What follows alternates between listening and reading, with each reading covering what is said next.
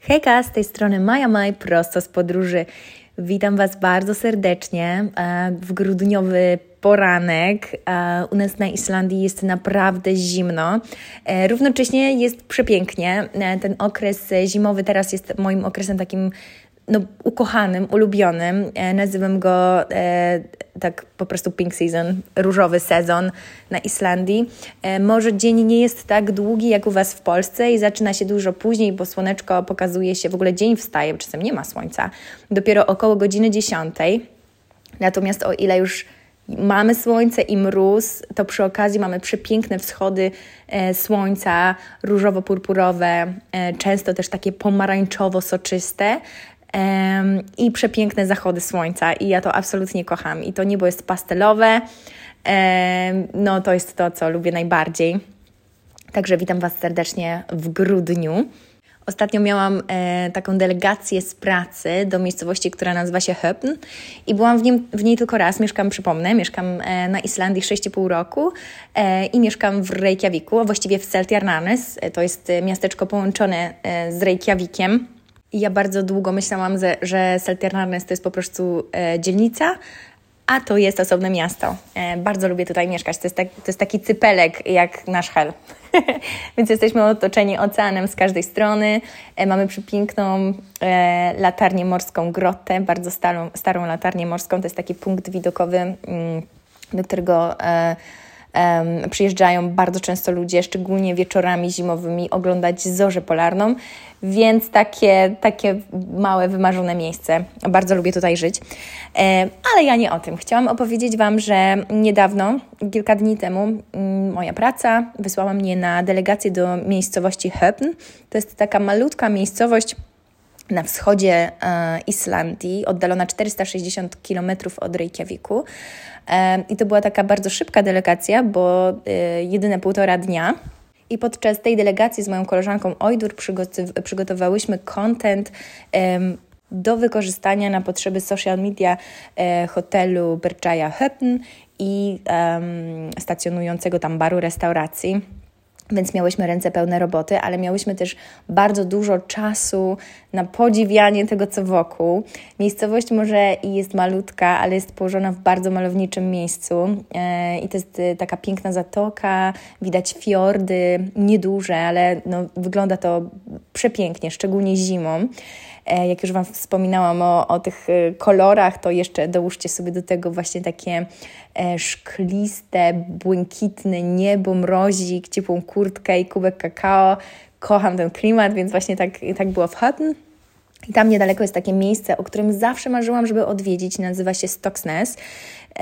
I I miałyśmy możliwość odwiedzenia tego miejsca, zaraz, zaraz do tego dojdę, ale zacznijmy od tego, że dostałyśmy pokój z widokiem na stary, nieduży port i, no i nie mogłyśmy trafić lepiej, było, było malowniczo i zrobiłam tam bardzo dużo zdjęć, chwalę się oczywiście tym wszystkim na moim Instagramie. No ale wróćmy do Stoksnes. Bardzo chciałam zobaczyć to miejsce, jeszcze nigdy mi się nie udało. Właściwie do Höpn to ja przyjechałam tylko raz yy, i to w drodze do Polski tak naprawdę, kiedy Leon miał, mój syn ma teraz trzy lata, miał wtedy trzy miesiące. Jechaliśmy odwiedzić, cztery miesiące, jechaliśmy odwiedzić naszą rodzinę w Polsce yy, i zdecydowaliśmy się zrobić podróż promem, gdzie pojechaliśmy właśnie przez całe południe, aż na wschód e, Islandii, skąd e, prom odpływał i sobie płynęliśmy e, do Danii. Po drodze zahaczyliśmy właśnie o piękny, malutki Höpn i inne miejscowości takie malownicze, jak Egilsstaðir na przykład, um, ale nigdy nie miałam okazji tam być i zwiedzać, zwiedzać, więc po e, wykonanej pracy, jeszcze rano musiałam tak wcześnie wstać, bo było śniadanko, a booking kropka com e, potrzebował zdjęć, e, śniadania właśnie, więc jeszcze musiałam wykonać te zdjęcia rano. Wstałam wcześniej, chyba jakoś przed szóstą, nie mówiąc o tym, że dzień zakończyliśmy bardzo późno, bo jeszcze było oczywiście Aurora Hunting i chcieliśmy, chciałyśmy złapać jakąś piękną zorzę. Niestety nam się nie udało, no ale mniejsza o większość, wstałam rano, zrobiłam te zdjęcia i po zdjęciach stwierdziłam, że zapytam menadżerkę hotelu, hotelu czy pożyczy mi samochód. I imię tej właścicielki hotelu tu Thordis. Wspaniała kobieta i w ogóle wyściskała mnie, jak tylko odebrała nas z lotniska, wyściskała mnie i Ojdur. I to było takie miłe, bo ja na Islandii rzadko tego doświadczam, to zazwyczaj ja pytam, ja pytam, czy mogę się przytulić, później jak już jesteśmy ziomami, to tak, ale oni na starcie, znaczy po prostu to jest inna kultura, oni się tak od razu nie tulą z, ob, z obcymi ludźmi, e, więc byłam bardzo zaskoczona, ale kiedyś inna moja koleżanka Austros powiedziała mi, że w innych miejscach niż Reykjavik ludzie są jakby bardziej tacy serdeczni i otwarci i pewnie to zależy, gdzie jesteście i z kim macie do czynienia jak wszędzie, ale ja e, poczułam się bardzo miło i ciepło przyjęta i to było bardzo fajne, więc stwierdziłam, że ta Thordis być może albo pomoże mi zorganizować auto, albo pożyczy mi swoje. E, no i tak też się stało, Thordis pożyczyła nam auto i pojechałyśmy e, na Stoksnes, to zajęło około pół godziny. I w ogóle e, ten cypel Stoksnes to jest własność prywatna, e, dlatego trzeba uiścić opłatę, to jest tysiąc koron od osoby, obojętnie czy się wjeżdża e, na parkingi samochodem, czy się po prostu decyduje iść piechotką, e, trzeba tę opłatę e, uiścić. Ja sobie tak pomyślałam, jakie to jest niesamowite, że ktoś jest właścicielem takiego miejsca. To jest moim zdaniem jeden z najpiękniejszych punktów widokowych w ogóle tutaj na Islandii. Odkąd przeżyłam to na własne oczy i poczułam, to, to nie wstydzę się tego powiedzieć, że na pewno to jest, to jest bardzo małe miejsce, ale jest tak widowiskowe, że no, wydaje mi się, że taki must have na Islandii. Wiem, że bardzo dużo osób wybiera zwiedzanie południa, co totalnie rozumiem, szczególnie kiedy przyjeżdżają tutaj jakiś taki krótki okres. Ale jeśli e, stać Was na to, żeby właśnie zabukować sobie e, lot takim małym samolotem i polecieć do tego Höfn, żeby zobaczyć Stoksnes, to jest spełnienie marzeń. To było moje marzenie, e, które spełniłam właśnie w tym roku. A co sprawia, że to miejsce jest takie bardzo wid- widowiskowe, to też e, przepiękna góra Westerhorn, e, którą z tego miejsca właśnie ze Stoksnes, z zatoki, z, z, z tej plaży widać idealnie. No i akurat w momencie, kiedy ja i Ojdur e, byłyśmy e, odwiedzić to miejsce, to była e, fjarra, czyli odpływ. Ojdur mi to później wy, wytłumaczyła, że fjarra znaczy odpływ, więc był odpływ i bardzo dużo wody jakby zostało e, na powierzchni piasku, który był w połowie zamarznięty, bo to było takie uczucie, jakbym szła po betonie, chociaż to był piasek. I ta woda osadza się na powierzchni piasku, delikatnie przymarza i powstaje takie piękne odbicie góry na, czarnym, na czarnej połaci piasku. No niesamowicie, ciągle mam ciary, jak tylko o tym myślę. No także udało nam się. W drodze powrotnej jeszcze zwiedziliśmy kilka miejscówek, które poleciła nam Thordis, a potem wróciłyśmy, kupiłyśmy jej um, czekoladę i słodycze. Akurat na szczęście teraz jest bardzo dużo islandzkich bombonierek, a ona mówiła, że lubi, więc podziękowałyśmy jej pięknie za to, że no, że dała nam to auto, że mogłyśmy pojechać, a żałowałam, że nie mam czegoś polskiego, więc następnym razem, kiedy firma wyśle mnie tam na jakąś akcję, foto, to wezmę ze sobą coś polskiego.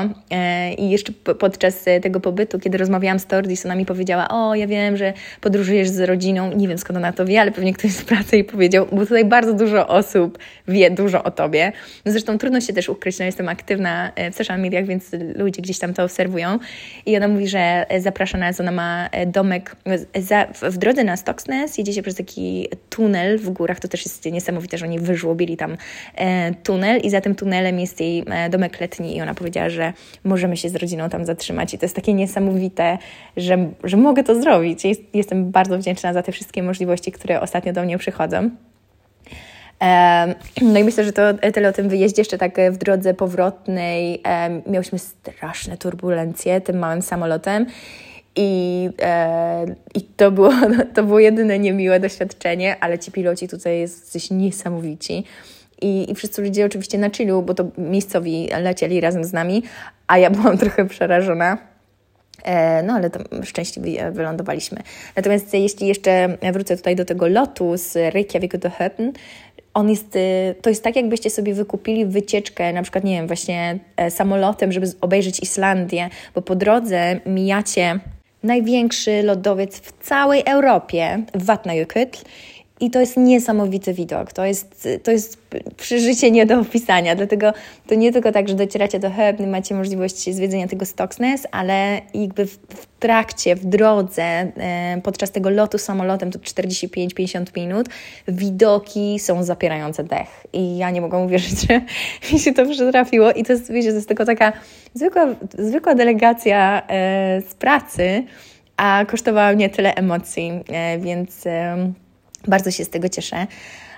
Zaczęłam mój podcast od tej historii, tak trochę, żeby się podzielić tym, bo ja nigdy w sumie w najśmielszych moich snach nie przypuszczałam, że moje życie będzie wyglądało w taki sposób. I tak sobie wczoraj myślałam, że ja bardzo często łapię się w takich momentach, w których zdaję sobie sprawę, że to jest naprawdę fajne i przyjemne życie, które ja sobie tutaj teraz stworzyłam. I, i, i to sprawia, że jestem dumna. I tutaj nachodzi mnie też taka refleksja, bo pamiętam, że zanim zaczęłam pracować dla Berczai, to miałam bardzo dużo lęku, bardzo dużo strachu w związku z tym, że jakieś moje doświadczenia i moje projekcje związane z pracą w biurze takim w stylu korpo, no są trochę zafiksowane na tym, że to jest jednak siedzenie przy biurku, klepanie, jakby dużo stresu, praca po godzinach, bla, bla, bla. Oczywiście ja nie mówię, że tak nie jest, bo wielu z Was dzieliło się ze mną doświadczeniami, mówiło, że, że tak wygląda ich życie.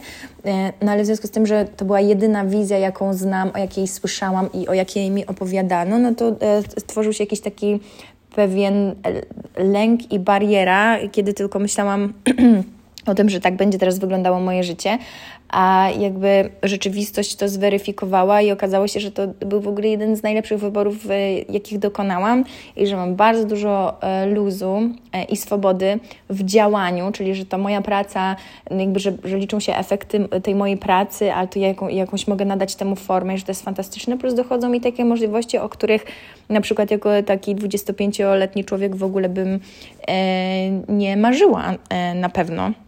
Więc to jest takie, no, to, to, to mi dało taką refleksję, refleksję, żeby dzisiaj pogadać do Was o strachu, bo ten strach tak bardzo nas definiuje, tak bardzo definiuje to, co czujemy, jakby trochę nakreśla, gdzie się wychowywaliśmy i co mówili do nas w domu. Bo ja jestem z takiego domu i pewnie większość z Was, w którym ten strach nie jest znormalizowany, w którym strach nie jest jakby tak omówiony swobodnie i jakby nakreślony, że istnieje i że to jest normalne, tylko wydaje mi się, że właśnie w naszych domach i bardzo często w naszej kulturze wykorzystuje się ten strach do pewnego rodzaju manipulacji, bardzo często w domach, a później w życiu codziennym, kiedy jesteśmy starsi. I my tak żyjemy w tym strachu, który um, jakby uruchamia inne procesy, blokuje nas na wielu płaszczyznach, bo jest dla nas paraliżujący, niezrozumiały. I wydaje mi się, że w większości wy- przypadków i też moich znajomych, z którymi rozmawiam i, i ludźmi, którzy, których spotkałam na mojej drodze, a ten temat strachu gdzieś się e, pojawił, to poza oczywiście jakimiś traumami z dzieciństwa i kodami, które dostaliśmy w przeszłości, strach jest głównym powodem jakby wstrzymania wszelkich procesów, które mogłyby spowodować nasz rozwój. No to może zacznijmy od podstaw i porozmawiajmy o tym, jak to było w naszych domach i jak zwracano się do nas bardzo często, kiedy byliśmy dziećmi. I my jako rodzice powielamy lub nie e, dokładnie te same zachowania względem naszych dzieci. Mówię o tym, ponieważ ostatnio byłam w Polsce i słuchałam innych rodziców, no bo oczywiście wiadomo, ja teraz okupuję place zabaw namiętnie, więc słucham, jak rodzice zwracają się do swoich dzieci. I to słowo bać się pojawia się bardzo często. Kiedy dziecko się wspina. Ojej, nie boisz się? O nie, nie, nie, schodź, mama się boi o ciebie. Jejku, ty przeszedłeś przez ten ciemny tunel i ty się nie bałeś? Jezu, moje dziecko idzie do przedszkola i ja się tak strasznie boję, czy wszyscy teraz będą dla niego tacy czy śmacy. By the way, ja też tam byłam, ale dzięki temu doświadczeniu nauczyłam się, że to nie było dobre. To za te, zaraz do tego też wrócę. No i oczywiście wszelkiego rodzaju, nie, co ty będziesz próbował, to nigdy nie wiesz, co z tego wyjdzie I, a jak teraz masz dobrze, lepiej zostań tu, gdzie jest, się będziesz tam pchał. To też jest taki klasyczny strach przed nowym. W ogóle bardzo często jest tak, że nieznane jest dla nas straszne, bo no, no, to się bierze no, z, od, z tych kodów może, nazwijmy to tak, o których już wspomniałam wcześniej, czyli zaprogramowano nas, że nowe jest straszne, że jakby ciekawość jest okej, okay, ale jakby nic nie możesz z tym dalej zrobić, bo przecież się boisz. No i na koniec końców te emocje są Ci do niczego niepotrzebne, lepiej po prostu zostań przy tym, co masz. A najbardziej przeze mnie nielubiane, to kiedy łączy się to jeszcze z takim wyrzutem, szczególnie w stronę dzieci, że no i co, i spróbujesz, a mi by, i wiesz, i zostawisz mi, i by będzie tak smutno, i poszedł ty być beze mnie, a my by będzie tak smutno, że jakby nie, nie motywuje się tych dzieci do eksploracji, no bo komuś będzie przykro, więc jakby wszędzie jest ten strach, że no właśnie, albo o drugą osobę, albo, albo że no przecież nie wiesz, co tam jest po drugiej stronie, więc lepiej w ogóle nie próbuj. I ten strach jest taki pielęgnowany, w nas pielęgnowany, potem idziemy do pracy, nie pójdziesz pogadać ze swoim szefem, bo popatrz na, nie, na jego twarz, na bank myśli tak, na bank myśli tak, wiesz, znowu nakręcamy się, znowu jest y, trochę straszno i nie idziemy, nie pytamy, nie walczymy o swoje. Wydaje mi się, że to tak się nakręca, że po prostu y, strach w naszym życiu, no tak jak już mówiłam wcześniej, paraliżuje wszystkie nasze ruchy na wszystkich możliwych poziomach. Kiedy jestem już tego świadoma, to co staram się robić bardzo często w naszym domu, kiedy Leon jest w pobliżu bardzo często, bo to on zadaje mi pytania, czy może czegoś spróbować, albo po prostu nie pyta mnie, tylko to robi, to ja o sobie mówię jemu, że wow, że to, to sprawia, że czuję strach, ale że mam ochotę spróbować, że zróbmy to, że to jest ciekawe, co się wydarzy, że nie mogę się doczekać, aż się przekonam, co się wydarzy. I też bardzo często mówię, że mm, no, no później będę miała tę świadomość, będę wiedzieć, czy mi się podoba, czy nie. Jak nie spróbuję, nigdy się nie dowiem. Oczywiście ja do tego doszłam, to nie, że jestem teraz taka mądraliska.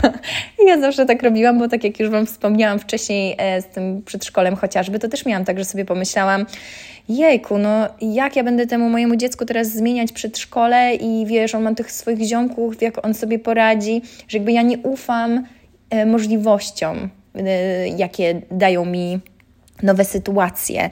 I, i to jest błędem. I to przedszkole nasze, właśnie ta zmiana przedszkola mnie w tym e, uświadomiła. I Miro też, bo Miro powiedział, że, że, że te doświadczenia będą potrzebne Leonowi, że on się nauczy dużo nowych rzeczy. I ja właśnie sobie tak pomyślałam, wow, że jakby to jest takie zaufanie dziecku. I to zaufanie dziecku e, nie polega na tym, że...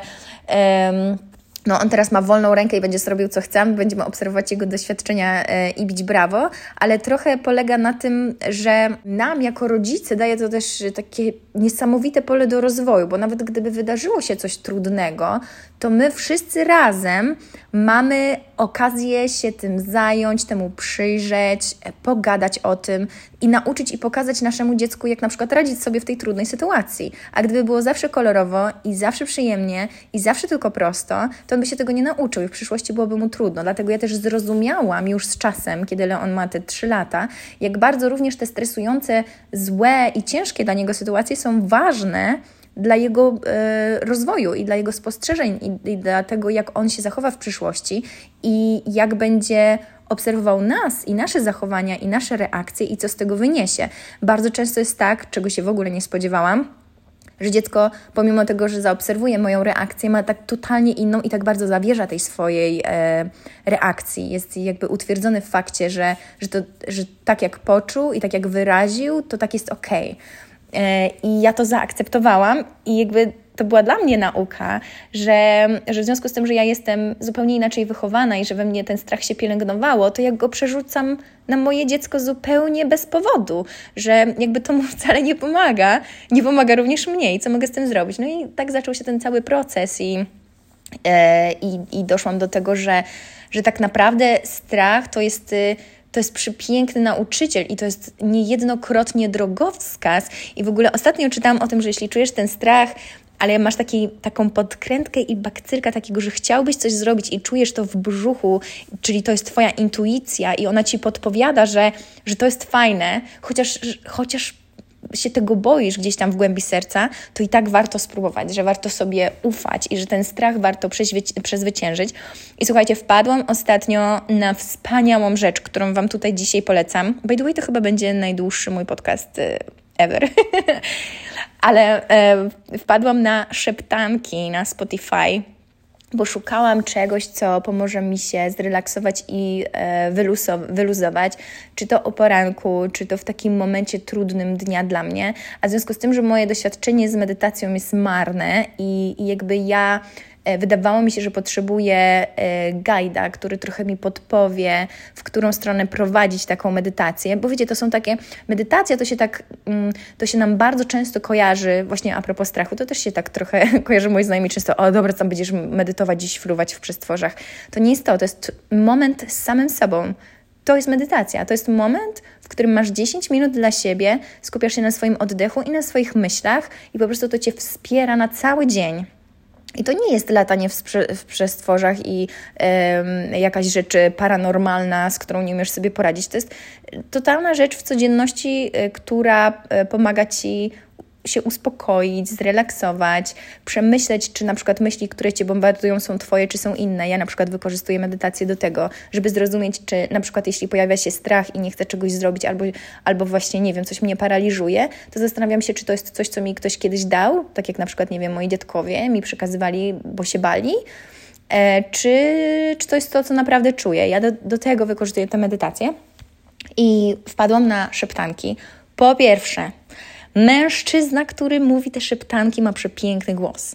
Ma taki głos, że jak tylko usłyszałam go po raz pierwszy, to mówiłam, okej, zostaniesz ze mną. Bo to jest głos, którego ja chcę słuchać. Bardzo często jest tak, ja ostatnio się zastanawiałam, bo Spotify um, robił to podsumowanie roku i e, przeczytałam, że siedemset siedemdziesiąt dziewięć osób zapisało mnie w swoich e, dziesięciu naj, naj, najfajniejszych e, do odsłuchań podcastów. Czekajcie, dobrze to powiedziałam? Whatever. E, ale że jakby te siedemset siedemdziesiąt dziewięć osób e, zapisało mnie jako najfajniejsze, to pomyślałam sobie, czy treści, czy to chodzi o treści, czy to chodzi o głos, właśnie o charyzmę i zrozumiałam, kiedy, kiedy znalazłam te szeptanki, że to, jest, że to tak dużo czynników wpływa, że jakby każdy jest, jakby ma taką potrzebę właśnie chociażby tego, że głos, którego, którego słucham, musi być przyjemny. Albo ja mam tak, że na przykład nie lubię, kiedy ktoś ciągle przeklina, jak mówi. I to nie jest tak, że ja nie przeklinam, bo jak ja się wkurzę, to też zabluźnię, tylko bardziej chodzi o to, że treść, która do mnie dociera, której słucham, nie lubię, jak jest taka prostacko, mm, no, no po prostu taka zepsuta, nazwijmy, nazwijmy to tak, dla mnie to nie jest ładne. No i, no i tak sobie myślę, wow, to, to pewnie dlatego ktoś mnie wybrał, nie? Że, że, że lubił, lubił, no nie wiem, słuchać, o czym mówię albo w jaki sposób mówię. I wracam do szeptanek. Szeptanki e, to są takie krótkie medytacje, e, które...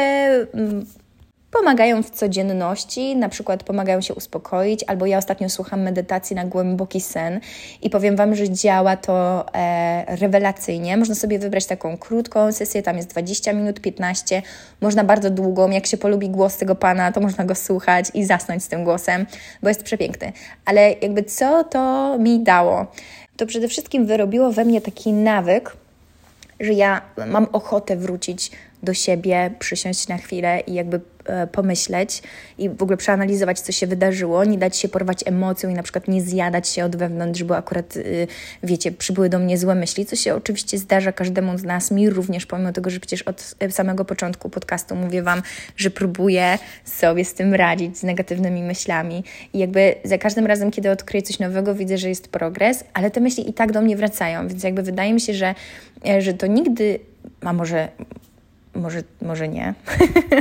Teraz że nie mogę powiedzieć, że nigdy, ale że trudno jest tak zupełnie pozbyć się takich myśli, ale na pewno jakby my ucząc się, doświadczając, jakby analizując też w pewnym sensie, czyli to, co robię przez ten cały mój okres trwania podcastów, zdobywamy narzędzia, których jesteś, które jesteśmy w stanie wykorzystać i na przykład szybciej poradzić sobie z takimi negatywnymi myślami.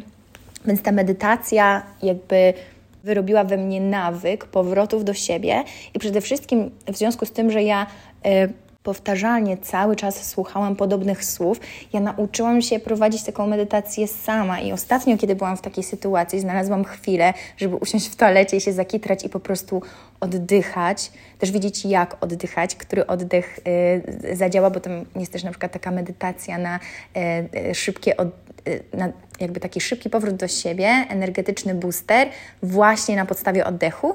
No i I ja już jestem w stanie to zrobić i po tych pięciu minutach w toalecie wracam po prostu jak zupełnie inny e, człowiek do biura i wiem, wiem już o co mi chodziło, moje myśli są czyste i jakby jestem w stanie działać.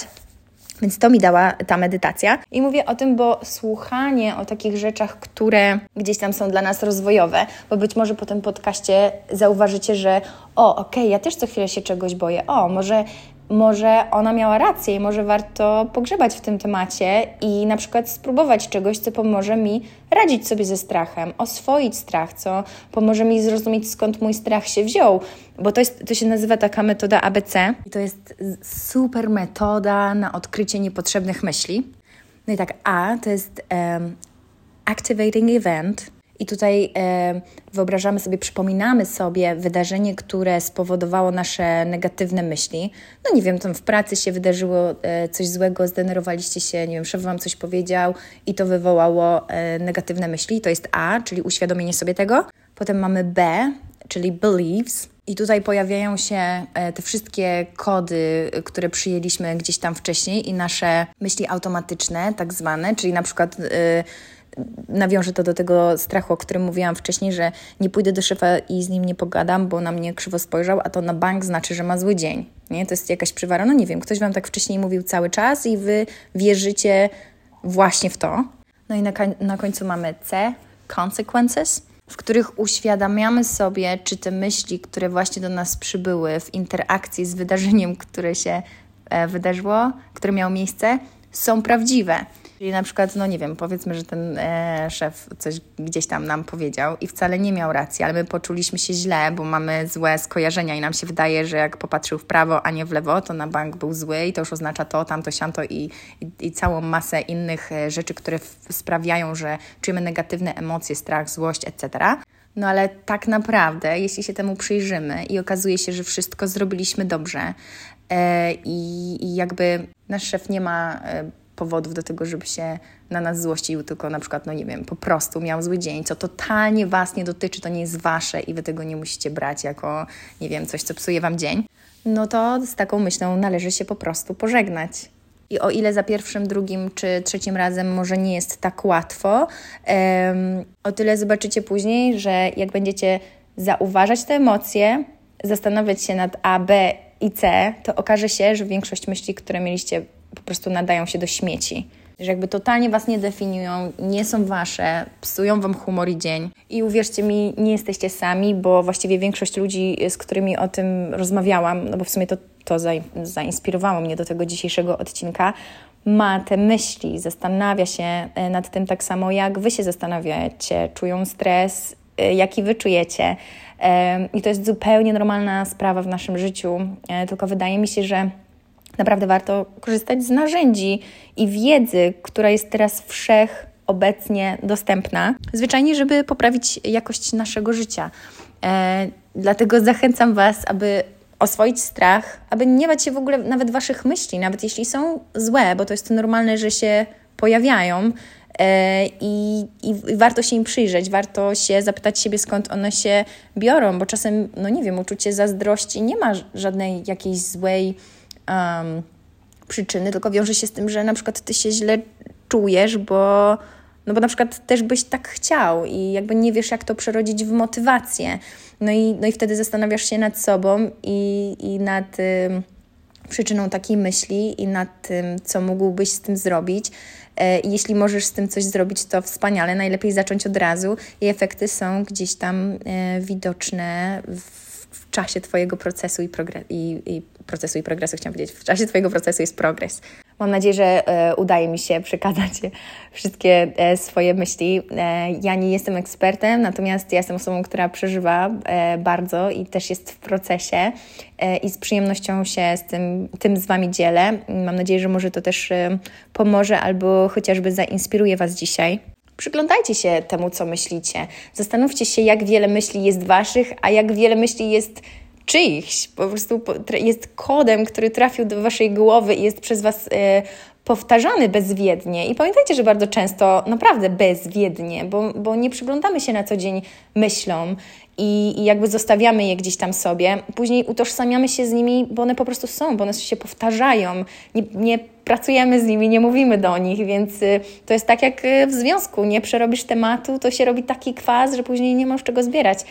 Dlatego warto rozmawiać również e, z samym sobą. E, zachęcam Was do takich rozmów. Ja dziękuję Wam dzisiaj za rozmowę, za monolog. E, mam nadzieję, że, że może będziecie mieć jakieś przemyślenia. Oczywiście bardzo chętnie przyjmę wszystko. E, zawsze pisz, piszecie mi na Instagramie. Już wspominałam wcześniej, że tutaj na Spotify też można zostawić komentarz. Natomiast gdziekolwiek nie zdecydujecie, e, mam nadzieję, że gdzieś tam będziemy mieli e, sekundę, żeby trochę pogadać.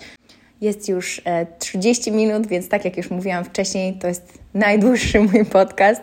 Mam nadzieję, że daliście radę dzisiaj. Wasza koleżanka z WhatsAppa trochę dłużej sobie pogadała. Życzę Wam cudownego dnia, popołudnia i wieczora. Trzymajcie się ciepło i słyszymy się niedługo. Buziaki!